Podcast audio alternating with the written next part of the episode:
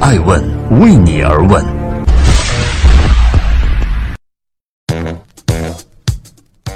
Hello，大家好，二零一九年的一月十四号，星期一，爱问人物创新创富，欢迎大家的守候。今天我们来聊一聊咖啡界中的铁娘子钱志亚。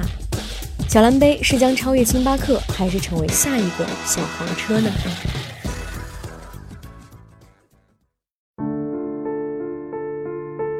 一九七一年，星巴克在西雅图派克市场成立了第一家店，开始经营咖啡豆业务。一九九九年一月，星巴克在北京的中国国际贸易中心开设了中国内地的第一家门店。那截至目前呢，星巴克在中国的一百五十多个城市迅速铺展了超过三千六百家门店，中国已经成为了其发展速度最快，同时也是最大的海外市场。在星巴克诞生的同一年，Costa 在伦敦的老天堂街也开启了他的咖啡之旅。Costa 进入中国市场的时间呢，比星巴克晚了八年，四百多家门店可以说是不多不少，赶不上星巴克，但是也输不了其他人。但是没有什么会一成不变。二零一八年的四月，朋友圈被一家名叫 La King 的小蓝杯刷了屏。八个月之后，瑞幸咖啡亏损超过八亿的新闻再度登上了热搜。配上前九个月销售额三千六百万杯的这样的数字，平均每卖上一杯都要亏损二十三元。瑞幸咖啡的官方表示，这个亏损呢不仅符合预期，而且非常的划算。瑞幸咖啡的官方还说，我们全年肯定不止亏这么点儿，明年说不定亏的还会更多。这究竟是何方妖孽呢？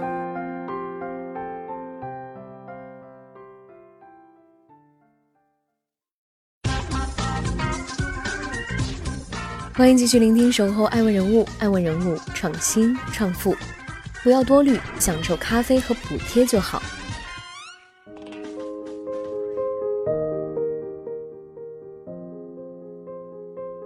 搭乘互联网电商快车的瑞幸，自然也很难摆脱烧钱补贴、跑马圈地的这样的扩张模式。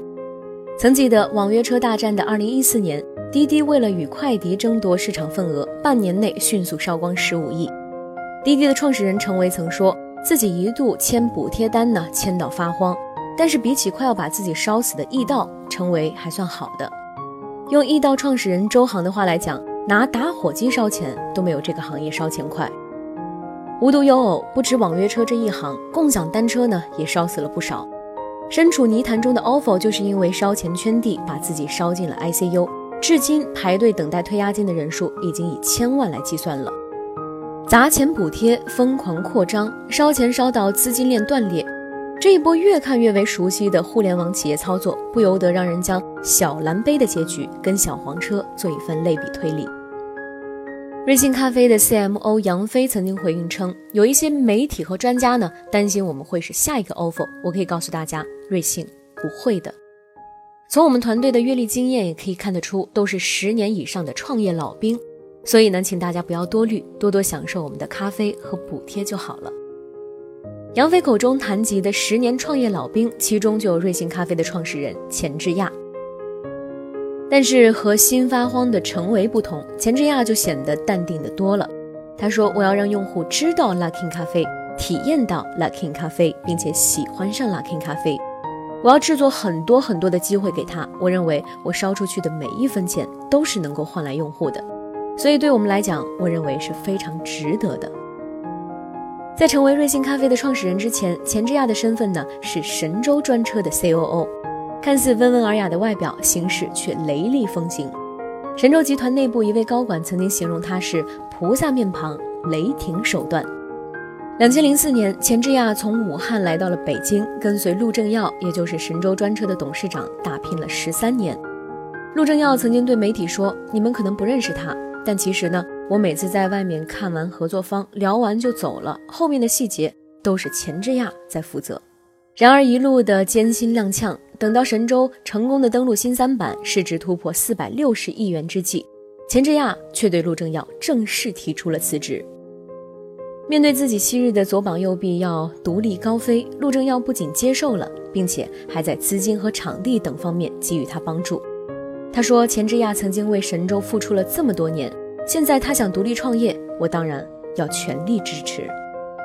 二零一八年都说是资本寒冬，但是这似乎跟钱之亚没有任何的关系，因为根据网上公开的资料显示，瑞幸在过去的一年当中，除了千万人民币的天使轮融资之外呢，还相继完成了 A、B 两轮共计四亿美元的融资，估值已经达到了二十二亿美元。去年四月份完成的天使轮融资当中，我们除了看到了愉悦资本，还有陆正耀也赫然的出现在了瑞幸的投资人之列。创业途中，坚定靠谱的同行者必不可少，但是本人的心性做派才是引导企业向前发展的关键。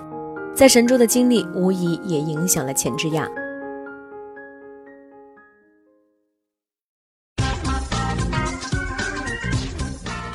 欢迎继续聆听《守候爱问人物》，爱问人物创新创富。中国的咖啡市场不能只有星巴克。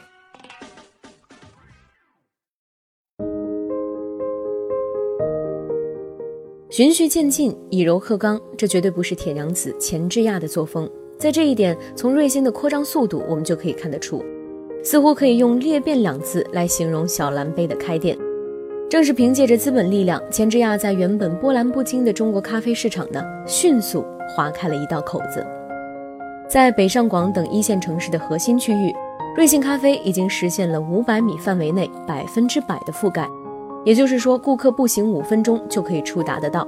一千两百五十四万的用户，去年一年的销量呢就达到了八千九百六十八万杯，用户自提比例上升了百分之六十一，三个月内的复购率大于百分之五十。异军突起的新品一定会受到原有市场的挤压，星巴克就是钱之亚自创业之初就想到的对手。但是，似乎比对手这个词更合适的词，则是目标。星巴克是钱之亚早就瞄准好的一个目标。钱之亚说：“纵观整个行业社会，美国有 Google，中国就出现了百度；美国有 IBM，中国就有联想。然而在咖啡上，中国却缺少与星巴克可以对标的公司。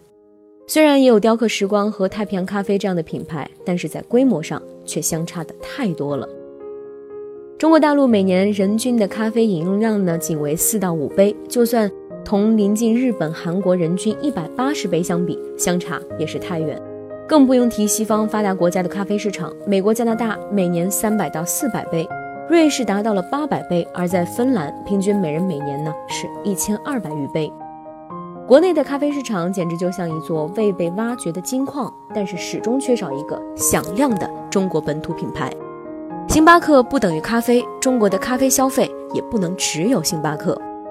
二零一八年中旬，瑞幸咖啡与星巴克正面的开杠了。瑞幸写了一封致星巴克的公开信，叫做“给行业一个公平竞争的机会，让中国消费者有更多的选择”。信中称，瑞幸咖啡在实际的业务发展中遭到了星巴克的垄断性竞争，并且以涉嫌违反了反垄断法向国家反垄断行政执法机构进行了投诉，并且向有关城市人民法院正式提起了诉讼。此信一出，咖啡爱好者们纷纷站队，有人为以卵击石的瑞幸打抱不平，当然也有人将瑞幸的起诉呢视为一场碰瓷儿营销。但是无论最终谁占领了舆论制高点，对于钱之亚来说，这场战役的影响呢绝对是利大于弊。毕竟瑞幸以较低的成本换取了较高的品牌曝光度和流量。钱之亚曾经说过，在其他的国家和地区都有本国的国民咖啡品牌。比如加拿大消费者的首选呢是 Tim Hortons，澳洲呢是 Gloria James，他们在本地的市场份额都大大超过了星巴克。中国的消费者也应该有更多的选择，我们也力争为中国消费者提供更好的选择。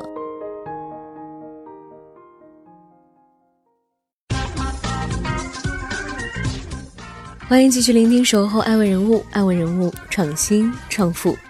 这一杯为何谁都爱呢？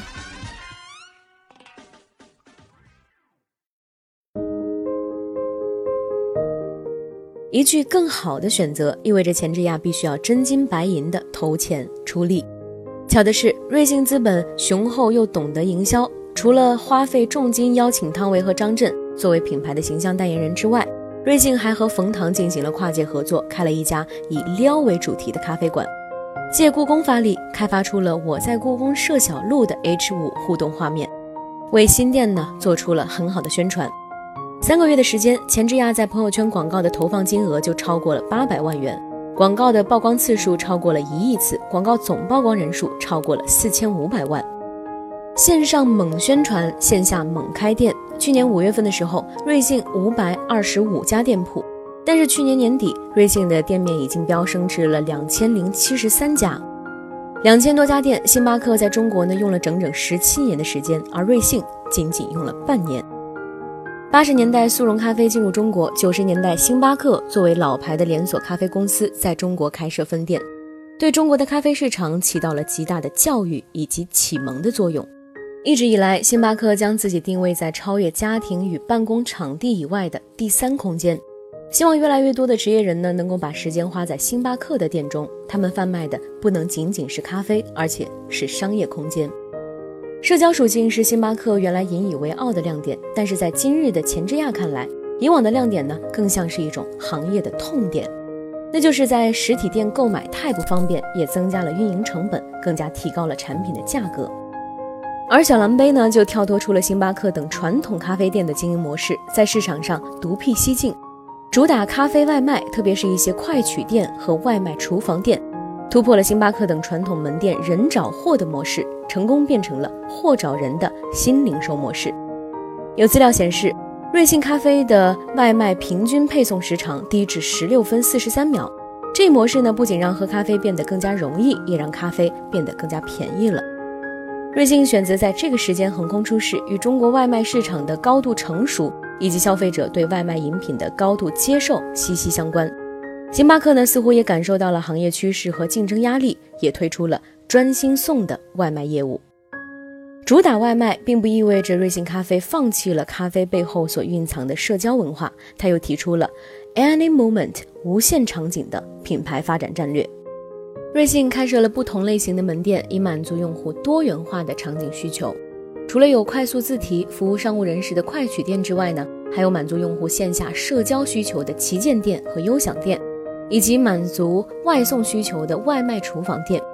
这样差异化的门店布局，瑞幸实现了对于消费者的日常生活、工作各种需求全方位的场景覆盖。从门店扩张模式以及品牌发展战略，瑞幸都称得上是互联网咖啡新秀的代表。但是钱之亚对这一定义呢，似乎并不认可。他说，互联网只是一种工具和依托，它本身并不制造咖啡。瑞幸呢，应该是新零售专业咖啡运营商。尽管目前中国咖啡市场呢还处于尚未成熟的阶段，具备竞争力的本土品牌更是数量寥寥。而在去年横空出世的瑞幸，已经称得上是比较响亮的本土咖啡品牌了。而钱之亚呢，作为二次创业的创业老兵，无论是烧钱补贴抢地盘，还是花样营销做推广，就算结果尚不明确，但是正如投资人刘二海所说的，我们必须向激情饱满、勇于再度出发的创业家致敬。